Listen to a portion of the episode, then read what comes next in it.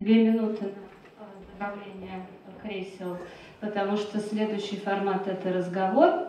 Мы его придумали совместно с форумом славянских культур, нашими друзьями и партнерами, которые поддерживают распространение литературы на славянских языках. И один из их проектов – «100 славянских романов».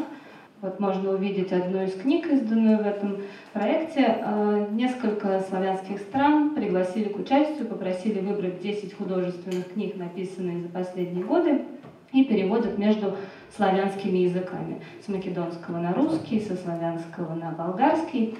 А, и в рамках нашей дружбы и партнерства с форумом славянских культур Следующий разговор Евгения Водолазкина и македонского писателя Венка Андановского – и разговор этот связан также с литературной премией «Ясная поляна», потому что роман «Пуп земли» Венка Андановского находится в этом году и был в прошлом году в списке номинации «Иностранная литература», которая определяет лучшие романы на иностранных языках, лучшие переводные книги. Помочь нам понять разговор э, вызвалась переводчица с македонского Александра Чеварзина, и также не только нам, но и помочь э, участникам разговора, понять друг друга.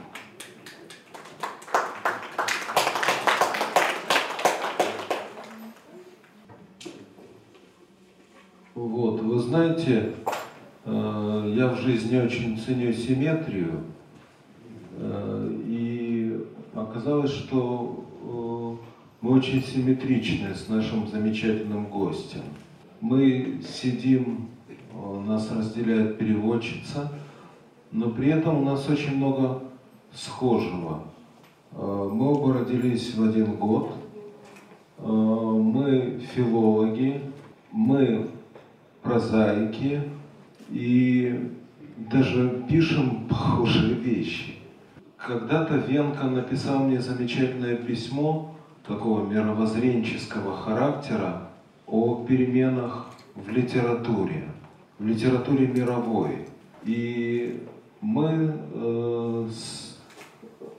это было удивительно, потому что в двух разных точках э, Европы, не связанные друг с другом, э, мы и мыслили одинаково. Иногда мне казалось, что это э, мое э, альтер-эго или я альтер-эго э, Венка. Настолько мы были похожи. Вот, поэтому вы знаете, я э, хотел бы начать. Да, Венка, как и я, очень внимательно относится к стилю. В общем, как-то мы так некоторым образом близнецы, и, и тем интересны.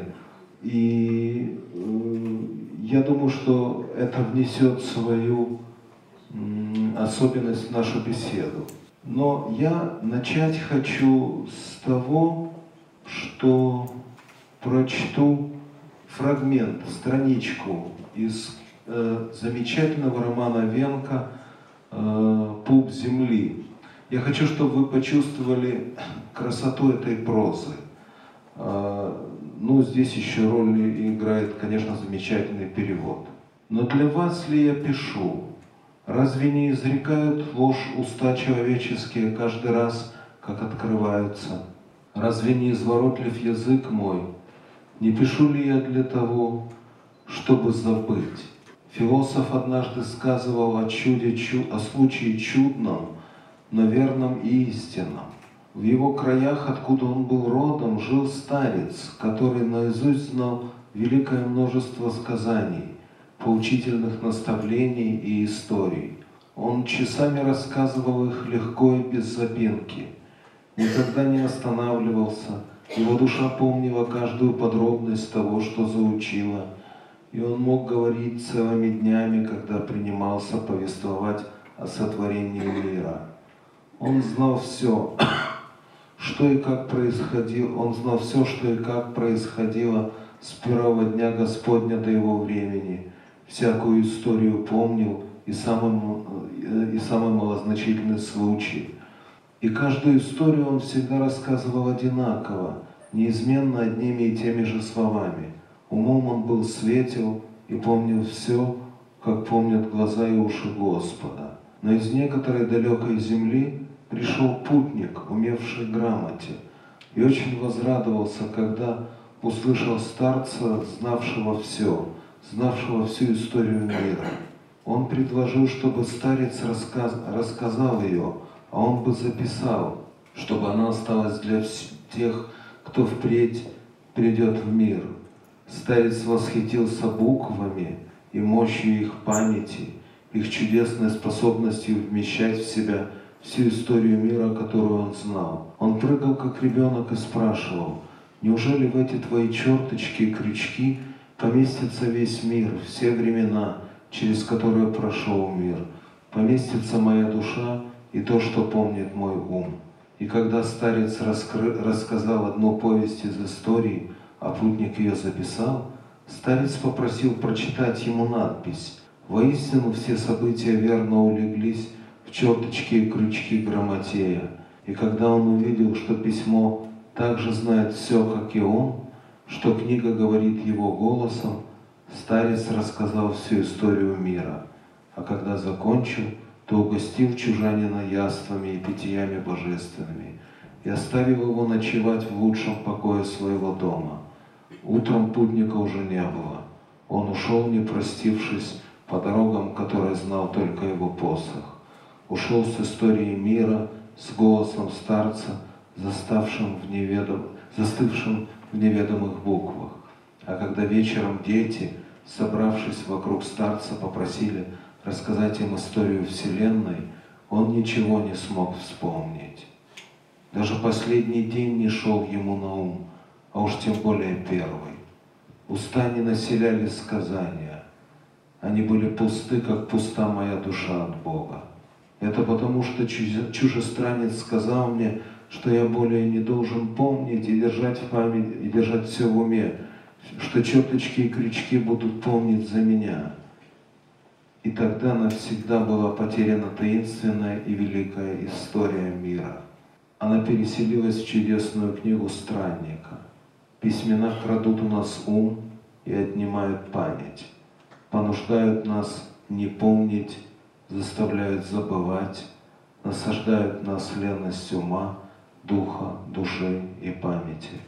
В той земле, говорил философ, многие люди заразились этой болезнью, забыли, не помнят ничего и никого. Даже рода своего не помнят после того, как начали пользоваться черточками, крючками и буквами. Так рек философ, слава ему в небесах, в чертоге Господнем. Зачем тогда я пишу вам?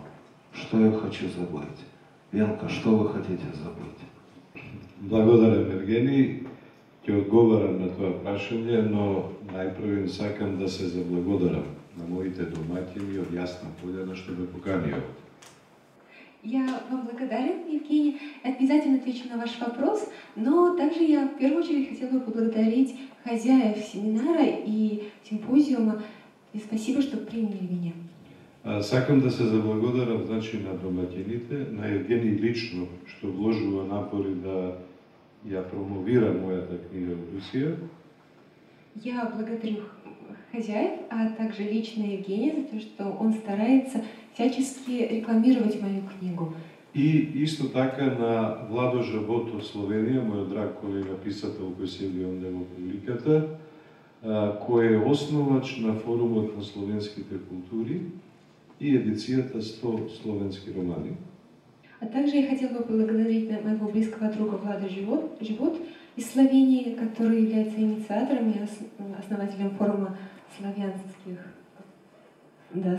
Како и на Матеја Јанчар од Словенија, кој е прв човек на тој форум за словенски култури. Да, который является первым человеком форума славянских культур. А сега околу тоа заборавање кое ме праша Евгений, что сакам да заборавам.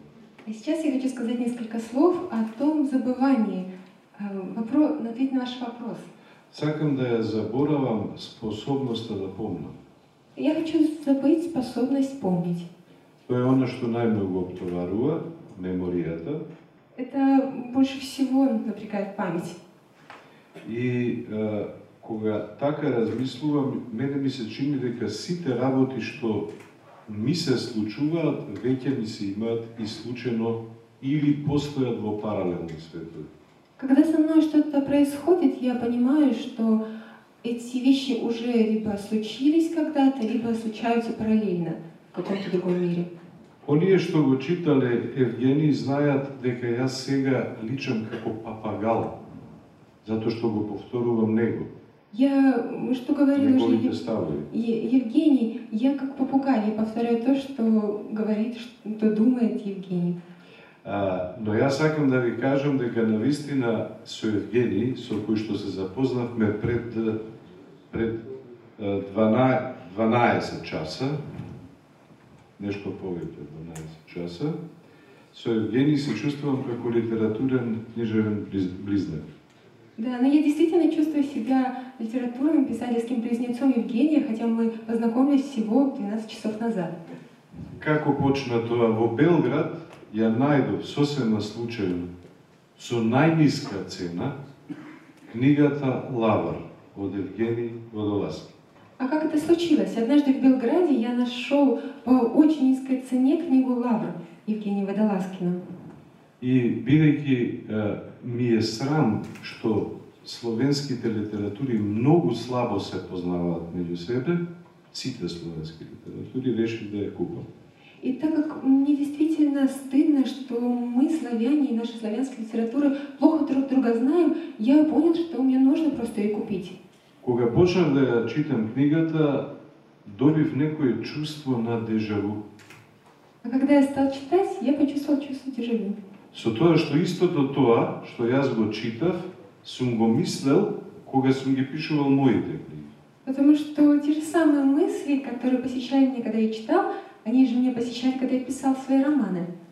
И сакам да ви кажам дека многу ми е жал што кога сум читал туѓи книги, ми било жал или кога нема, не најдобро вака, кога нема да прочитам некоја книга, ми е жал што не сум ја прочитал.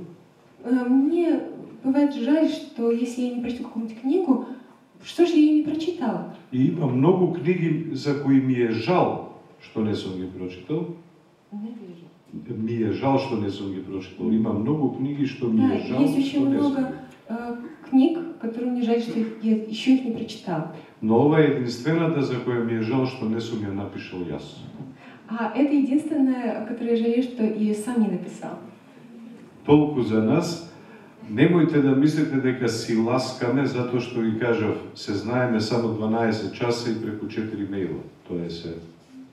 Но не думайте, что мы льстим друг другу, потому что мы знаем друг друга всего 12 часов, ну и 4 сообщения по имейлу. Сега да, околу тоа заборавање. Мислам дека се наоѓаме во една е, општа, глобална, културална ситуација на заборавање на матичните култури, на собствените култури, А, Что касается темы забывания, я думаю, что мы находимся сейчас в ситуации глобального, культурного, общего забывания наших родовых культур. Што автоматски подразбира е, неинтересирање за другите култури. Что автоматически означает отсутствие интереса к другим культурам. А, мене ми е посебно драго. Значи, веруете, се чувствувам како да сум добил на лото, што сум објавен на руски и што нема да видам заборавен во руска култура. Ќе остане траг од мене. И особенно мне мило, это как будто я выиграл э, значит, в, в- в лотерее, что я переведен на русский язык. Это значит, что я не буду забыт в русской культуре. Мојот драг професор, поет Гане Тодоровски, кој беше и амбасадор во Москва, знаеше да каже дека човек не се раѓа во гинеколошко-акушерска клиника, туку во јазикот, во, во својот јазик. Мой дорогой э, друг и профессор Ганя Тодоровский, который также был послом в России, он бывало говорил, что человек рождается не в роддоме, а в языке. Многу години подоцна јас ја прочитав истата реченица кај еден филозоф светски, Несколько лет назад я прочитала это же. Слотердик, Слотердик е филозофот или Слотердајк, не е важно. И а, сватив дека Гане Тодоровски не го читал Слотердај, а ја знае истата реченица што ја пишува и Слотердај. Да, Геона Тодоровский, мой профессор и поэт, он э, не читал этого философа, но он мыслил точно так же. Така што јас сум од пред две години или не знам колку години кога се објавени овие две книги, јас сум роден и во рускиот јазик. Так что два года назад, или когда были объявлены, э, изданы эти книги, я рожден теперь в русском языке. Значи јас имам 4-5 години како русин. Да, мне теперь м, 4 или 5 лет. Уште не говорам руски, но ќе проговорам. Я еще не говорю по-русски, но вот скоро заговорю. Когда речь зашла о языке, э, я вспомнил, мы сегодня утром с Венко вспоминали строки из э, Чосича, в которых описывается освобождение Югославии э, советской армии. И он говорит, что нам нравился русский язык, но было странное ощущение, что кто-то сильно выпивший говорит по-сербски. Вот. Но вот это все равно соотношение э, языков э, и культур славянских, оно очевидно. И вот эта замечательная серия, о которой говорил э, Венка, она э, позволяет э, наконец-то осознать наши связи и увидеть нас, нас литературных во всей полноте. Так что вот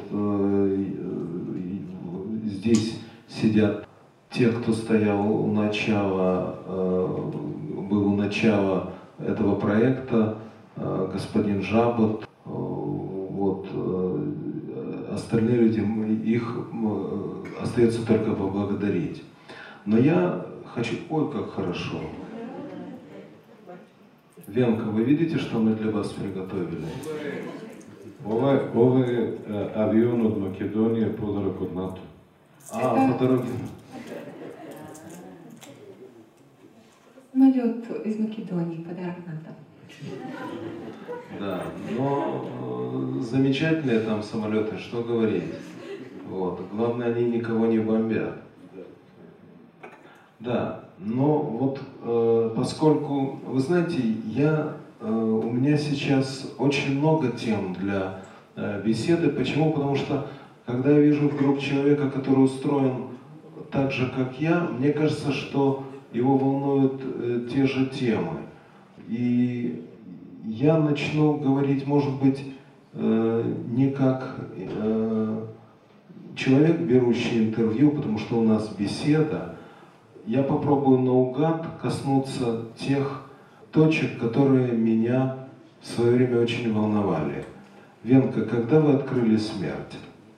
Смртта, веројатно сите ја откриваме тогаш кога се раѓаме. Иако за тоа не сме свесни, затоа што сите големи откритија се случуваат без наша свест. Смерть э, я открыл после своего рождения, и, естественно, как, скорее всего, все из нас, э, но это было сделано неосознанно, потому что известно, что все великие открытия делаются спонтанно, неосознанно. Но а, свесно а, поимање дека некој умрел или дека дошла смртта по него ја имав како пет годишно дете кога еден мој другар загина во сообраќајна несреќа. Но впервые сознательно я прошел через смерть, это как когда мне было пять лет, когда мой близкий приятель э, умер в э, автомобильной катастрофе. Се разбира дека тоа беше шок, но тоа беше едно отворање на цел еден хоризонт, дека смртта не е нешто што доаѓа туку, секој ден е тука. С одной стороны, это был, конечно, шок, а с другой стороны, это открытие новых горизонтов, что смерть — это не нечто неожиданное, но это то, что происходит ежедневно. Например, братот на тоа момче што несетно го загуби животот, три дена потоа настрада затоа што се качуваше на дрво, затоа што некој му рекол дека брат му е на небото. Например, брат того мальчика, который погиб, э, буквально через три дня он упал с дерева, э, потому что забрался, потому что ему сказали, что его брат теперь на небе. Но смртта има и многу по-бенигни форми. Например, се сеќавам дека за матурската вечер татко ми даде пари да си купам костюм. Јас се качив во автобус и во автобусот некој ми ги украл парите од джеп. Кога тоа го видов, буквално се чувствував како да сум умрен. Или другие случаи, например, менее прозаические. Я, например, на выпускной вечер из школы, школьный выпускной вечер, отец мне дал деньги, чтобы я купил э, костюм. А Я э, сел в автобус, а мне из кармана вытащили кошелек, и в тот момент я понял, почувствовал свою смерть. Имав две варианти. Едната е јас некому да украдам пари, а втората е да се молам на Бога. У меня было два варианта, либо самому украсть кого-то деньги, либо помолиться Богу. Ја одбрав втората и станав писател. Я выбрал второй вариант и стал писателем. Но кога веќе говориме за таа смрт и тие први поимања на смртта, јас морам, сакам да кажам овде дека многу пати подоцна како филолог се среќавав со смрт на нешто на што му се радував, а не тагував, Ну, что касается вообще первых моих пониманиях осознания смерти, я в дальнейшем много раз сталкивался уже как филолог. И той смерти я радовался. Например, откако го читав Шкловски, научив дека старите книжевни форми умираат за да се родат нови. Например, старые э, литературные формы, Шкловски. Виктор Шкловски. Шкло- да, и когда я читаю Ви- Виктора Шкловского, старые формы умирают для того, чтобы родились новые литературные формы. И мислам дека тоа сознание дека нешто мора прво да умре за да се роди нешто ново, беше пресудно за да настанат моите романи. И Евгений затоа ме прашува за тоа. Да, и именно это сознание и осознание помогло родиться моим романом. Думаю, именно об этом вы спрашиваете, Евгений. Освен тоа, со смртта на некои стари книжевни форми, тие стануваат бесмртни. Затоа што познато е дека не може да се стане бесмртен додека не се умре. И, Законот. и смертью этих старых литературных форм они становятся бессмертными, потому что известно, ты не можешь получить бессмертие, пока не умрешь. И во врска со тоа сакам да кажам дека моите романи, кои многумина ги прогласуваат за постмодерни, дека мене тоа не ми прави некој комплимент. Не го сакам зборот постмодерни. И что бы я еще хотела сказать о своих романах? Часто их называют, приписывают к постмодерну, к постмодернизму, но это для меня не комплимент. А, затоа што постмодерната беше еден вид нихилизам, која тврдеше дека смртта на вистина постои како дефинитивен крај. Потому что одним из постулатов постмодернизма является нигилизм, то есть смерть — это настоящий конец всего. А јас и Евгений работиме на романи, да речеме, Да, мы с Евгением Ладно. работаем преимущественно с романами. И знаеме дека романот е форма која секогаш во секој момент мора да се редефинира, да се дефинира одно. А мы, так как работаем с романами, знаем, что это форма, которая должна все время меняться и перерождаться. И затоа јас мислам дека ако нешто може да се нарече постмодерен роман, тоа нешто е всушност текст кој се само фуснотира и само дефинира. Дава одговор на прашањето што сум јас. И если какой-то роман мы можем назвать, э, отнести к постмодерну, то это текст, который сам себя цитирует все время. Во Лавр на а, Водолазкин, например, се, се поставува прашањето дали е романот можен без биографија и без хагиографија и каде е таа линија тенка меѓу нив, каде што биографијата поминува во хагиографија. В романе Водолазкина «Лавр» ста- пос- м, задается вопрос, может ли существовать роман без биографии, который переплетается с хагиографией, где находится эта грань? Така што тој роман дава една нова дефиниција на романот и со тоа е веќе роман постмодерен. Да, и таким образом этот роман дает новое определение, толкование роману, и таким образом становится действительно романом постмодерна. Јас во азбука за непослушните нешто слично се прашувам дали е романот можен без мит и без апокрив за тој мит.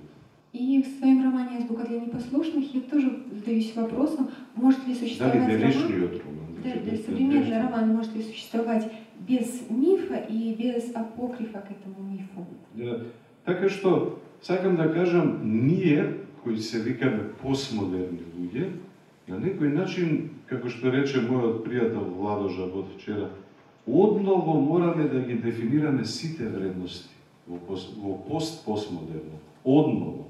Значи, каде е исток, каде е запад, каде е југ, повторна ориентација во светот.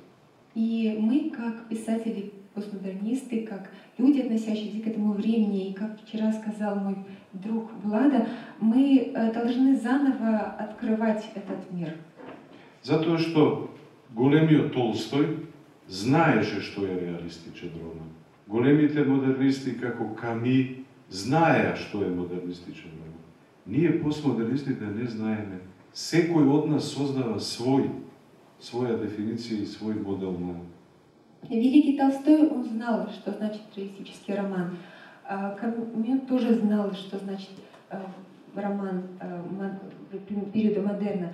А мы, как постмодернисты, мы должны заново создавать романы. Мы не знаем, что это. Э, Давайте тогда поговорим о постмодернизме, а точнее о том, что у меня подозрение, что постмодернизм в своем классическом виде кончился. Он стал совершенно другим, он стал очень серьезным, иногда трагическим, и решает совсем другие проблемы. Если в начале своем он был деструктивным, разрушительным, то сейчас он конструктивный. Э, И в этом отношении мне интересно ваше мнение относительно того, что этот роман, как он существует сейчас, ведет нас к средневековью, к средневековой поэтике. Этот роман э, стал фрагментарным, а мы знаем, что средневековая письменность фрагментарна, там нет э, сочинения, там есть, точнее, сочинение в средневековом смысле этого слова. Сочинять – это составлять, есть составление. Там нет автора, это литература анонимна, и мы можем вспомнить, э, например, э, о том явлении, которое Ролан Барт назвал смертью автора. Э, Дальше э, такое важное э, сопоставление, как отсутствие, постепенное стирание граней между литературой профессиональной и непрофессиональной. Можно упомянуть также э, о том, что э, текст становится аморфным. Если в, средне- ведь э, в средневековье текст безграничен, он, не, он принципиально не завершаем. Это очень хорошо видно в историографических сочинениях, таких как летописи, но э, это видно и э, в житиях, которые продолжаются, и почти во всех жанрах. А, Значит, возникает ситуация, когда э, текст один и тот же существует одновременно в разных вариантах. Это все черты средневековья, которым положило конец новое время. Гутенберг пришел тогда, когда надо было унифицировать тексты и положить конец аморфности текста и его безграничности. И вот сейчас мы странным образом идем в эпоху до Гутенберга. И эти сопоставления можно э, продолжать, потому что есть вещи очевидные. То есть, э, да, ну и, э, конечно, речь идет о заимствованиях, которые легализовал постмодернизм. Э, Вот. А заимствование это очень серьезная для средневековья вещь. когда один текст продолжается и продолжается, несмотря на то, что меняются те, кто его пишет. Вот что вы думаете о такой тенденции? Па добро, јас нема да кажам ништо ново и паметно ако кажам дека книжевноста е едно нишало или платно кое оди лево десно и одиме од екстрем во екстрем. Това е еволюција на секоја книжевност. Я не скажу ничего нового или умного, если повторюсь, что литература — это качели, которые идут от одного полюса к другому, от, одного, э, от одной крайности к другой. Но јас мислам дека постмодерниот роман, постмодерниот, ако постмодерната не е веќе завршена, нели? Тој роман, современ роман, мислам дека се повеќе ќе станува конструктивен. И если я скажу, что постмодернистический роман, если мы говорим о том, что он все еще продолжается, постмодернизм не закончился, то да, действительно он становится более конструктивным. Дури во македонската книжевност, да кажем некои збори за мојата матична книжевност, тој постмодерен роман се почесто се сврзува со реализам. И даже в моей македонской литературе, я хотела бы сказать несколько слов о своей родной литературе, конечно, этот роман становится все ближе к реалистическому. Иако е фрагментарен, иако е интертекстуален, тој сака да се сврзе со стварноста и со реален проблем од стварноста. И несмотря на то, что он может быть и фрагментарным, и интертекстуальным, все равно он пытается связаться с реальностью и с реальными проблемами. Јас не припаѓам на таа струја во македонскиот роман која конструктивноста и победата над аморфноста на текстот ја бара во реализам. Не припаѓам. Я не отношу себя к группе тех, которые борются за победой конструктивизма над э, аморфностью. Јас припаѓам на една група постмодернисти кои чувствуваат силна меланхолија кон средниот век. Я действительно принадлежу к той группе постмодернистов, которые э, тоскуют по среднему, средним векам. Не само поради таа итеративност на мислата во средниот век, туку и поради тоа што средниот век е единствениот век кој се опишува како најмрачен, нема електрична струја, а тој е најиллуминативен во духовна смисла. Средние века – это самые темные века, потому что, с одной стороны, нет, нет электричества еще, а с другой стороны, это самые светлые века, потому что они наполнены духовным светом. Ке ви кажам на што мислам. Например, постојат во Македонија црковни стари книги, Евангелија, кои биле препишувани во скрипторски центри. И најстрого било забрането да се интервенира во текстот што се препишува. В Македонии очень много есть церковных книг, преимущественно Евангелие, которые переписывались в скрипториумах, и было строго запрещено как-то вмешиваться в текст. Што значи дека тоа било вид политичка цензура равна на соцреализм. Что можно соотнести с политической цензурой почти как в соцреализме. Но на маргините на тие Евангелија препишувачот секогаш оставал своја лична, индивидуална, персонална трага. Но в стороне, иногда сбоку, переписчик обязательно оставлял свой собственный след. Така што на тие маргини, македонски евангелија од средниот век, можете да најдете и брилијантни анонимни поети, поезија. Иногда там можно найти удивительные, удивительных поэтов и поэзию. Како тогаш да се каже дека средниот век е мрачен век? И как после этого можно сказать, что средние века это темные века?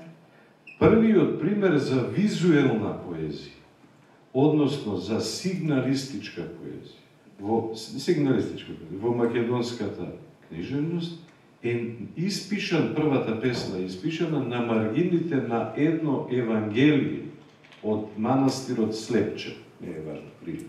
Одна из таких визуальных, э, визуальных свидетельств это да, стихотворение, написанное как раз рядом с текстом Евангелия, Евангелие переписано в монастыре возле города Прилеп. Само да ви кажем, песната има три стиха. Во првиот стих се кажува дека некој поп кој препишу, а, некој монах кој препишувал бил многу изморен. В первой, ну, там всего три строчки. В первой строчке написано, что какой-то священник или монах был очень уставшим. Во вториот стих се кажува дека некоја монахиња му донела чаша вино за да се окрепи. Во второй строчке, что какая-то монахиня принесла ему бокал вина, чтобы набраться сил. И во третиот стих се кажува дека очите му се отвориле така што можел да продолжи да пишува. А в третьей строчке указано, что у него открылись глаза, так что он смог продолжить работать. Очи му се отворише, же му даде чашу вина. Али, но, оние две О се нацртани како очи со црнки со зеници внатре. Да, но слово как раз а, буквы О, Очи обозна- му се отворише. да, они обозначены как глаза. Да, я могу Прв пример на да, визуал. позволю себе дать хороший русский эквивалент этой истории. Слово «очи» в Древней Руси писалось через омегу. И в омеге, вы знаете, омега это вот такое, да, пи- рисовали глаза обычно. А уж в слове «очи» э, всегда рисовали глаза. И один писец написал на полях «красоты ради, а не истины». Вот он прокомментировал этот рисунок. А, Но я думаю, Венка, вы не противопоставляете истинную красоту.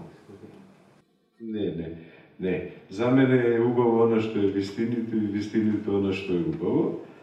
Для меня красиво то, что истина, и истина то, что красиво. Само јас би сакал да завршам, значи, зошто го говорев ова за средновековието?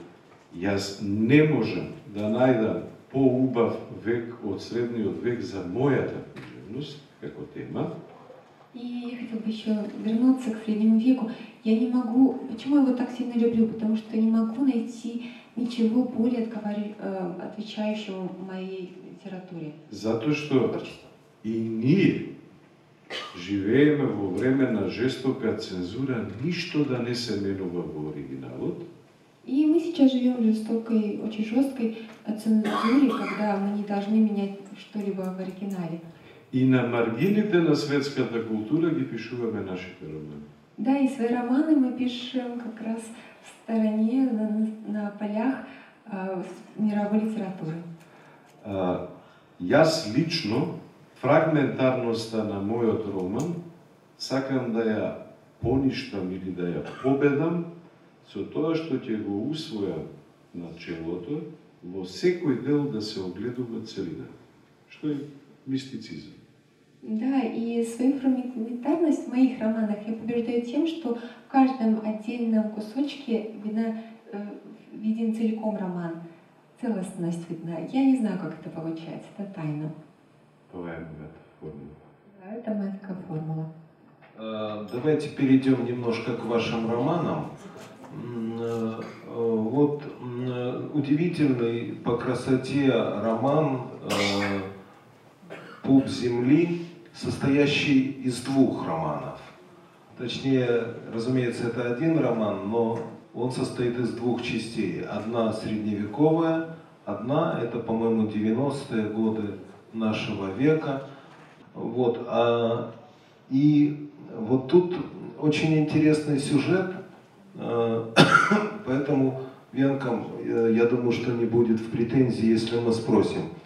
Значит, многие критики соотносят первую часть с Умберто Эко, а вторую часть с Миланом Кундерой, с которым, насколько я знаю, вы дружите.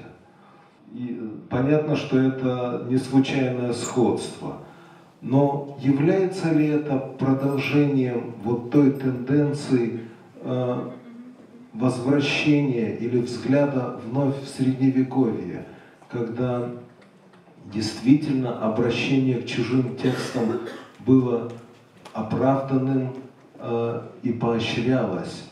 э, и это добывало, добывало тот смысл, который вот персональными усилиями не добывается. Да, отприлика е тоа тоа. Ова прашање веќе го содржеше и одговорот. Да, примерно так в вашем вопросе уже есть ответ. Но јас сакам да субтилизирам уште некои работи околу романот, како јас како автор ги гледам и што сум сакал да постигнам. Ну, я бы хотел сам как автор что-то добавить, что я вижу в романе, что я хотел этим сказать. А, значи, и во вака, романот има две прикази, две сижеа, едната се одвива во средниот век, во времето кога Константин Кирил филозоф заминува за Константинопол да реши еден мистериозен запис на Соломоновата чаша. Това е право. Да, первая часть, действительно, роман состоит из э, двух частей, два сюжета.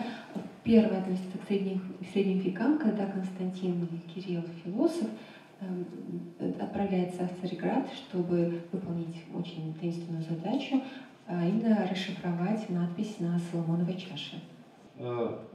Поради, поради своите знаења, тој многу брзо го навлекува гневот на околината.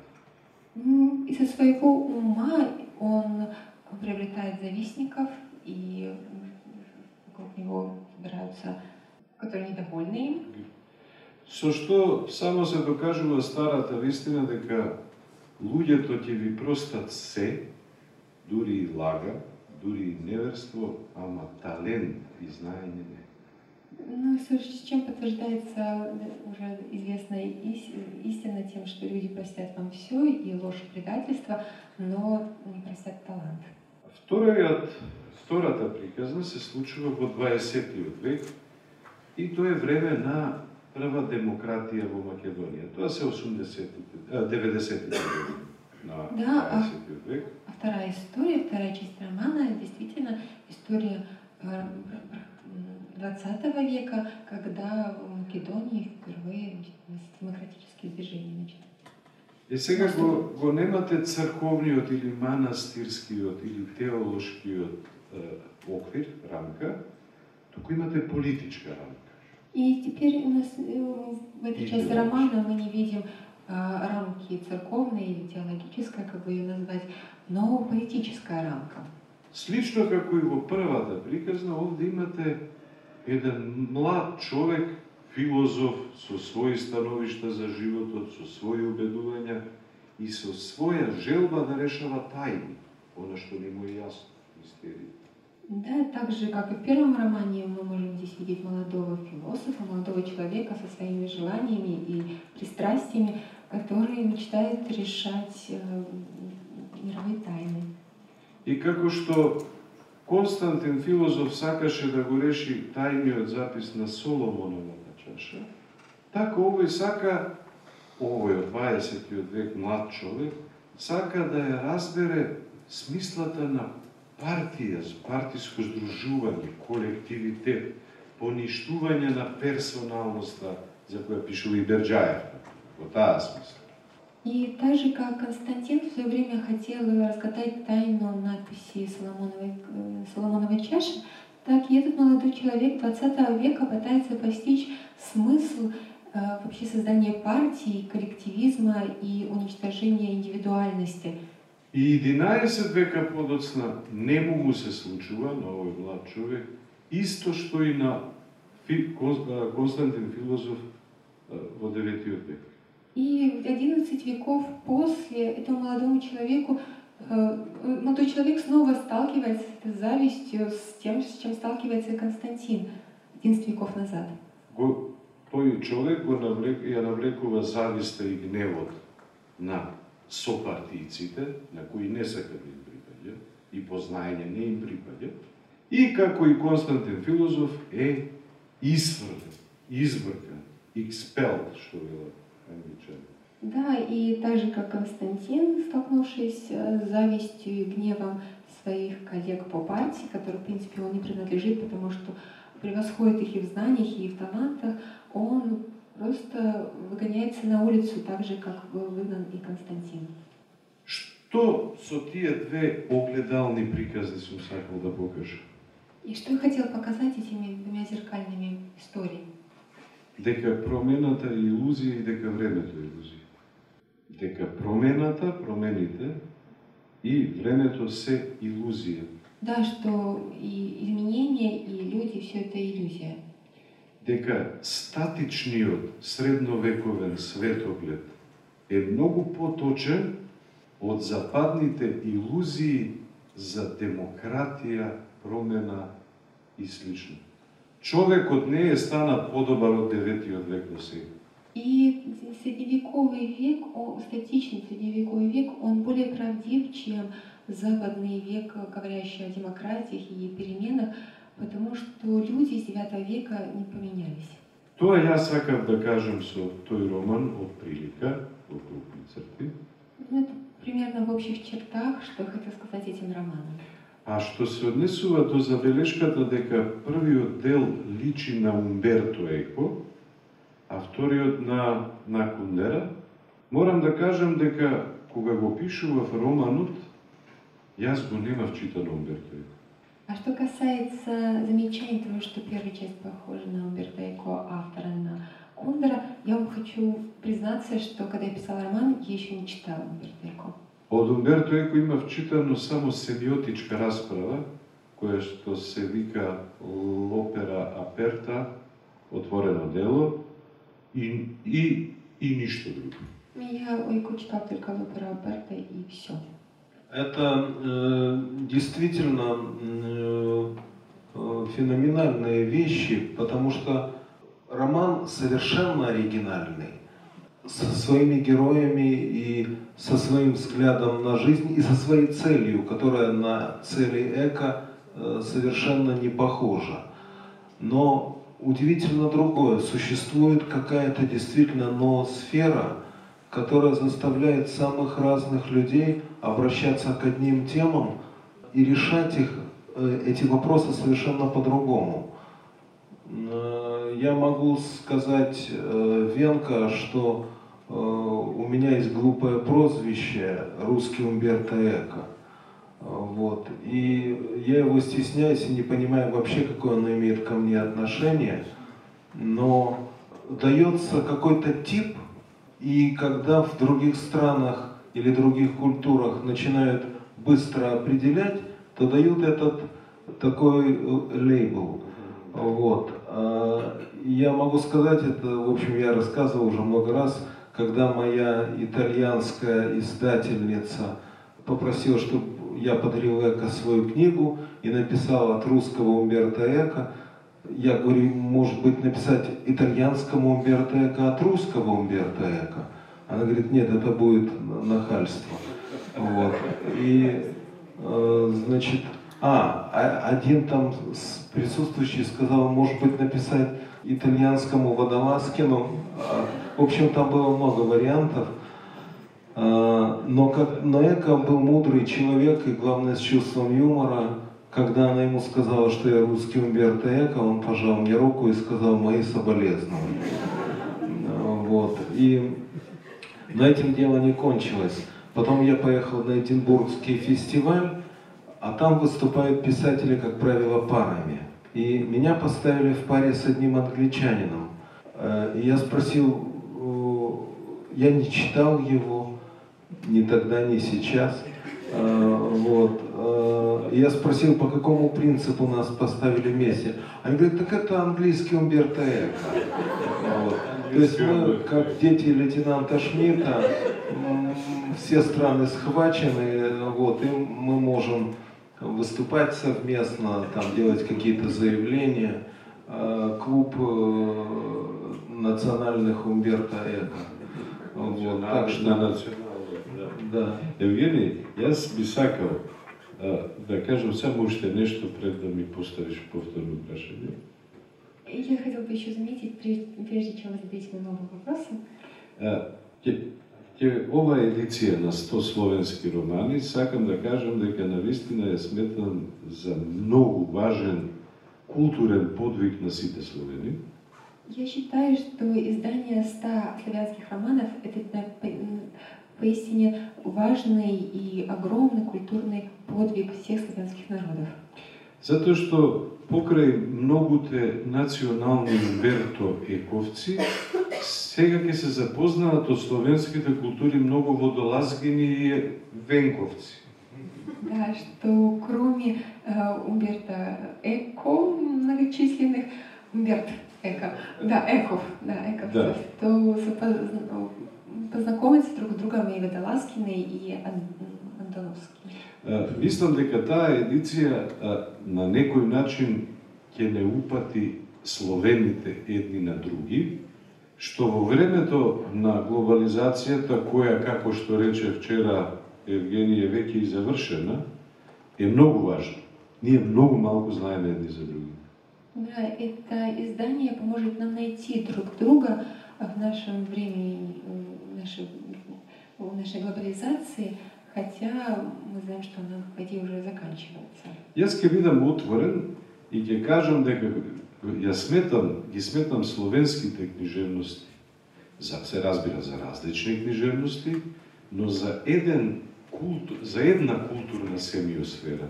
Тие се многу специфични во својата различност, ама и во една речиси а, душевна идентичност, Я, метафизичка идентичност. я буду искренен, я считаю, что все славянские литературы относятся к одной един, э, единой семиосфере. Они особые в, своей, в своем разнообразии и похожи поэтому. Это как-то метафизически можно только объяснить. Глобализацијата помина, направи штети какви што направи, затоа што таа во принцип е унификација. А секоја унификација е униформирање и тоа не е добро. Но вчера Евгений ми кажа една многу убава реченица што цела ноќ ја мислев.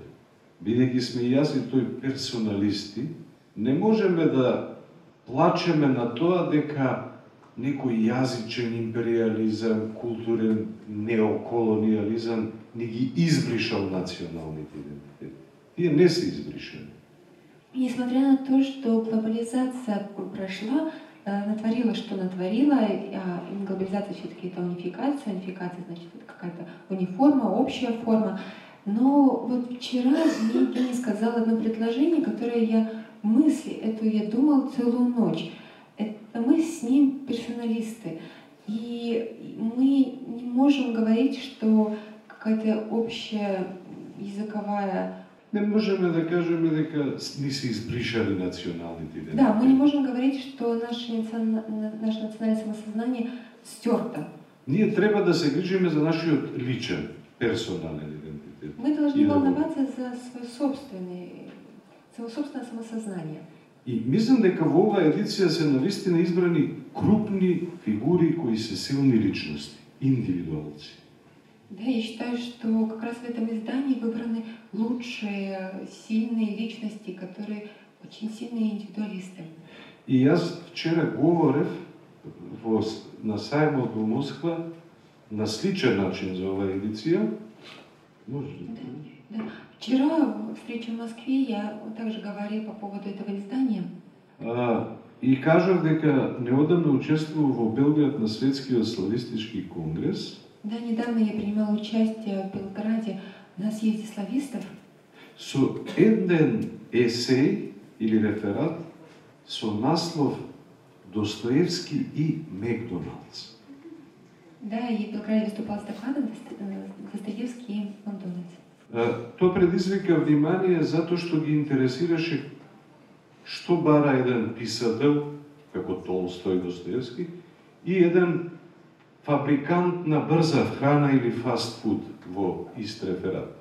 Да, и это произвело большой интерес, потому что было интересно, что писатель как Достоевский может, э, с- может быть, чем может быть связан с э, фабрикованной едой.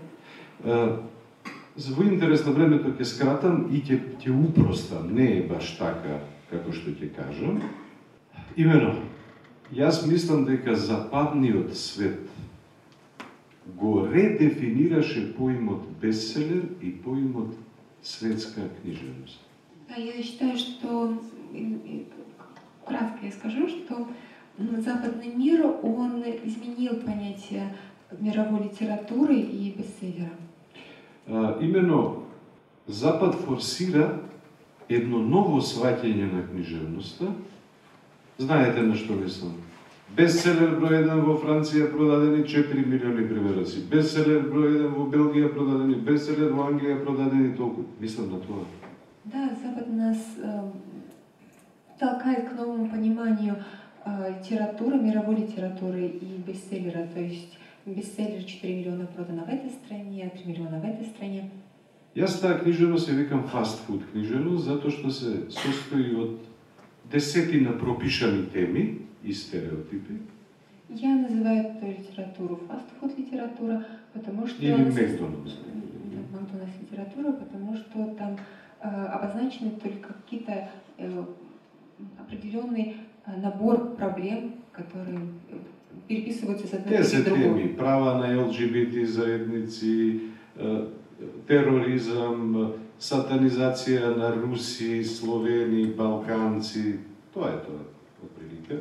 Да, все одни и те же вопросы, и легализация ЛГБТ, или терроризм, или э, стилизация на Балканах э, или России, все одно и то же. Е, Трговија со органи, Торговля органами. и сето тоа се случува на исток, на мрачниот исток, И на Балкан происходит- или, или кај русите, кај словените, Да, и все это происходит обязательно на Востоке, обязательно на Балканах, или в темной России, или э, у мусульман. Дури во најновите американски филмови секогаш има еден русин кој е врвен криминалец и еден србин од Босна кој колец, можеби. Се тоа се ужасни имагологии, представи за другите. Да, и даже в современных, самых новых американских фильмах обязательно должен быть один русский, э, который э, страшным будет преступником, и обязательно какой-нибудь серб, который будет всех убивать э, и колоть ножом. Пример за таков беседар ви е Гиом Мусо француската книжевност. Гиом Мусо, име и презиме, книжевност. литературе. И Јас таа книжевност ја викам нов западен соцреализм. Я называю эту литературу новым западным соцреализмом. А оваа едиција и словенската книжевност ја сметам за брана и браник од таквата лесна, ефтина книжевност. Да, а это издание я считаю стеной, э, заслоном, который нас защищает от такой легкой и бесполезной литературы. И затоа сум почестен што седам со Евгений и што сум таа едиција. Да, и поэтому я так рад, что сейчас могу сидеть рядом с Евгением и представлять это издание. Затоа што само што ќе направите 100 писатели ќе најдете како Гиом Мусо и ќе произведете, ама како Горан Петрович, како Водолазги има само еден. Да, можно найти 100 писателей, как Гион Муссо, и а Горан Петрович или Евгений Водолазский, Владо Жабот. и- или как Влада Живот, те- только они по, по одному. Силна е индивидуалноста во словенските книжевности и треба да ја чуваме. Да, сильные индивидуальности мы должны о них знать. Ну вот э, к вопросу об индивидуальности. Э, Это ведь очень интересно, сочетание персональной, личной истории и истории мира. Это то, собственно, э, на чем во многом построены ваши книги. И вот вы заговорили об утопиях. На мой взгляд, было две величайших утопии в 20-м, начале 21 века, и обе совершенно очевидно либо разрушены, либо разрушаются. Это, с одной стороны, коммунизм, с другой стороны, глобализм. И вот, на мой взгляд, меняется не просто идеология, э, меняется сама, как сейчас любят говорить, оптика. Что я имею в виду? Средневековье устроено было так, что историю оно рассматривало э, как уже как главное. Э, Главное было в прошлом, а не в будущем. Потому что с точки зрения христианина главное событие историческое уже произошло. Это было воплощение Иисуса Христа. С точки зрения нового времени, а, главное находится впереди. Оно футуристично, новое время в своих оценках, а, в своих ожиданиях. И, собственно говоря, э, утопии, раз мы уже о них заговорили, они возникают только в новое время, потому что в Средневековье они невозможны. Средневековье не имеет своего идеала в будущем. Утопию может строить только тот, кто свой идеал имеет э, в будущем. И э, вот э, это удивительная смена взгляда. Как вам кажется, например, я убежден, что это так.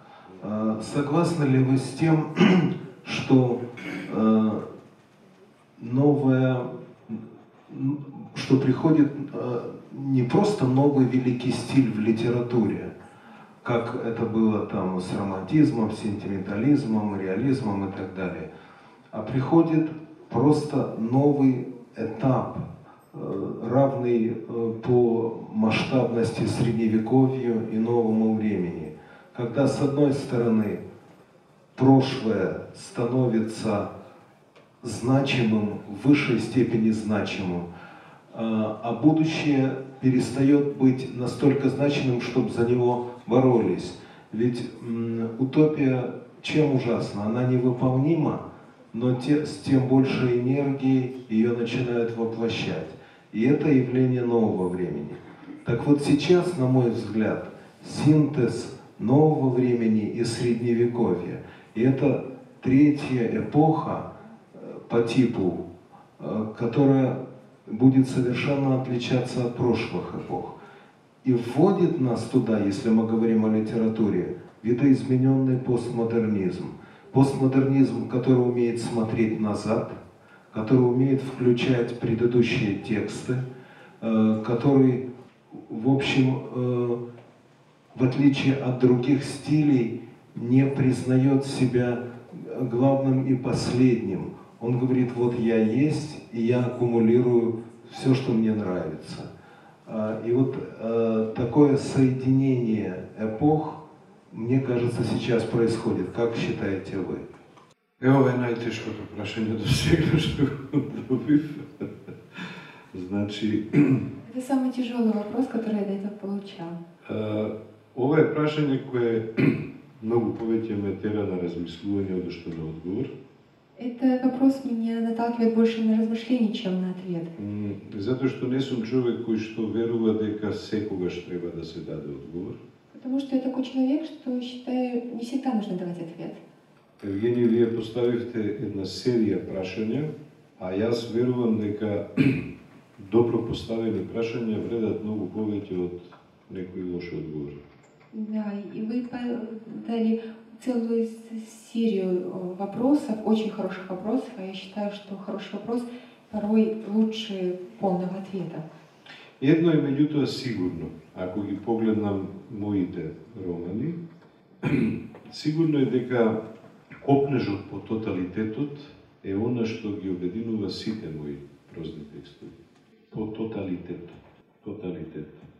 И единственное, что я точно могу сказать, опираясь на свои романы, это страсть, стремление к квалитету. Это, это ну, может... Тоталитет. Не, тоталитет. Общность.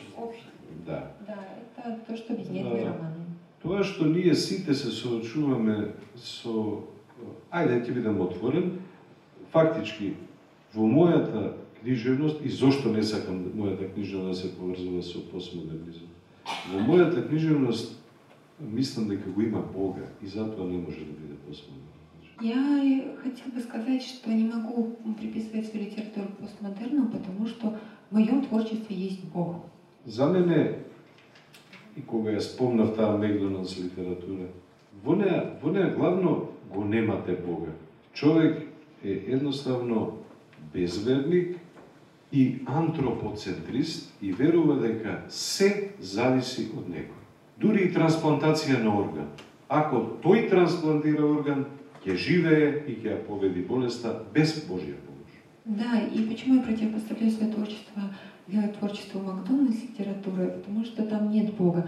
Человек э, не верит в Бога, он верит в человека, э, все антропоморфно и э, антропоцентрично. И он, да, он верит, что без Божьей помощи он может достичь всего. Даже если он пересадит себе органы, то он будет жить бессмертно, потому что даже без Божьей помощи. Моята литература напротив е теоцентрична. А гледам дека и на мојот драг колега Водолазгин таква е неговата книжевност. Да, а мое творчество теоцентрично. Што значи? Што значи? Не дека јас немам слободна волја. Туку. Дека секој мој успех зависи и од некој друг. Это не значит, что у меня нет своей собственной свободной воли, но значит, что мой успех зависит также и от кое-кого другого. Зависи од тоа големо едно што некои го викаат природа, некои го викаат Бог. Да, зависит от того великого целого, единого целого, что некоторые называют Богом, а кто-то природой. Така што мислам дека ако го задржам овој курс на пишување, во кој во мојата книжевност ќе преовладува свеста дека човекот е само прашинка или светулка која живее еден ден или вилинско конче кое живее во еден ден и доживува и младост, и пород, и старост, и смрт, мислам дека тогаш ќе бидам добар писател. Само тоа интуитивно го чувствувам. А теоретичари има многу околу мене кои морам да признам само ме збунуваат. Ми да, я хотела бы сказать, что хотела бы, чтобы в ее творчестве отражалось то, что человек это всего лишь пылинка, это всего лишь сверчок или стрекоза, которая живет всего один день и успевает и родиться, и потомство дать, и умереть.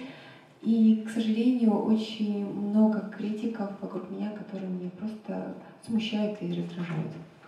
Ну вот, э, мне кажется, э, важные слова сказал Венка о вопросах и ответах. Знаете, когда умирала Гертруда Стайн, она вдруг спросила, э, так каков же ответ?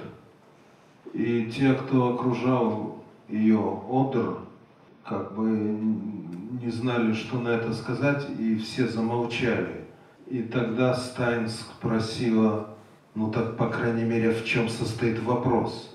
И мне кажется, что литература должна не столько давать ответы, сколько правильно ставить вопросы. Если эта литература э, милосердна к читателю, если она к нему по-настоящему уважительно относится, то она дождется от каждого своего читателя ответа, потому что ответ есть у любого человека. Вот. Э, и это важно понимать, потому что Э, книги, которые дают ответы, они по меньшей мере наивны, которые дают уверенные ответы.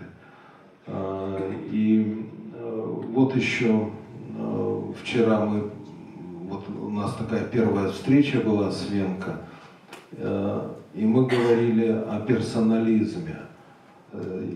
Я, когда выступаю с этой идеей, меня иногда Э, называют утопистом, что человек персональными усилиями может...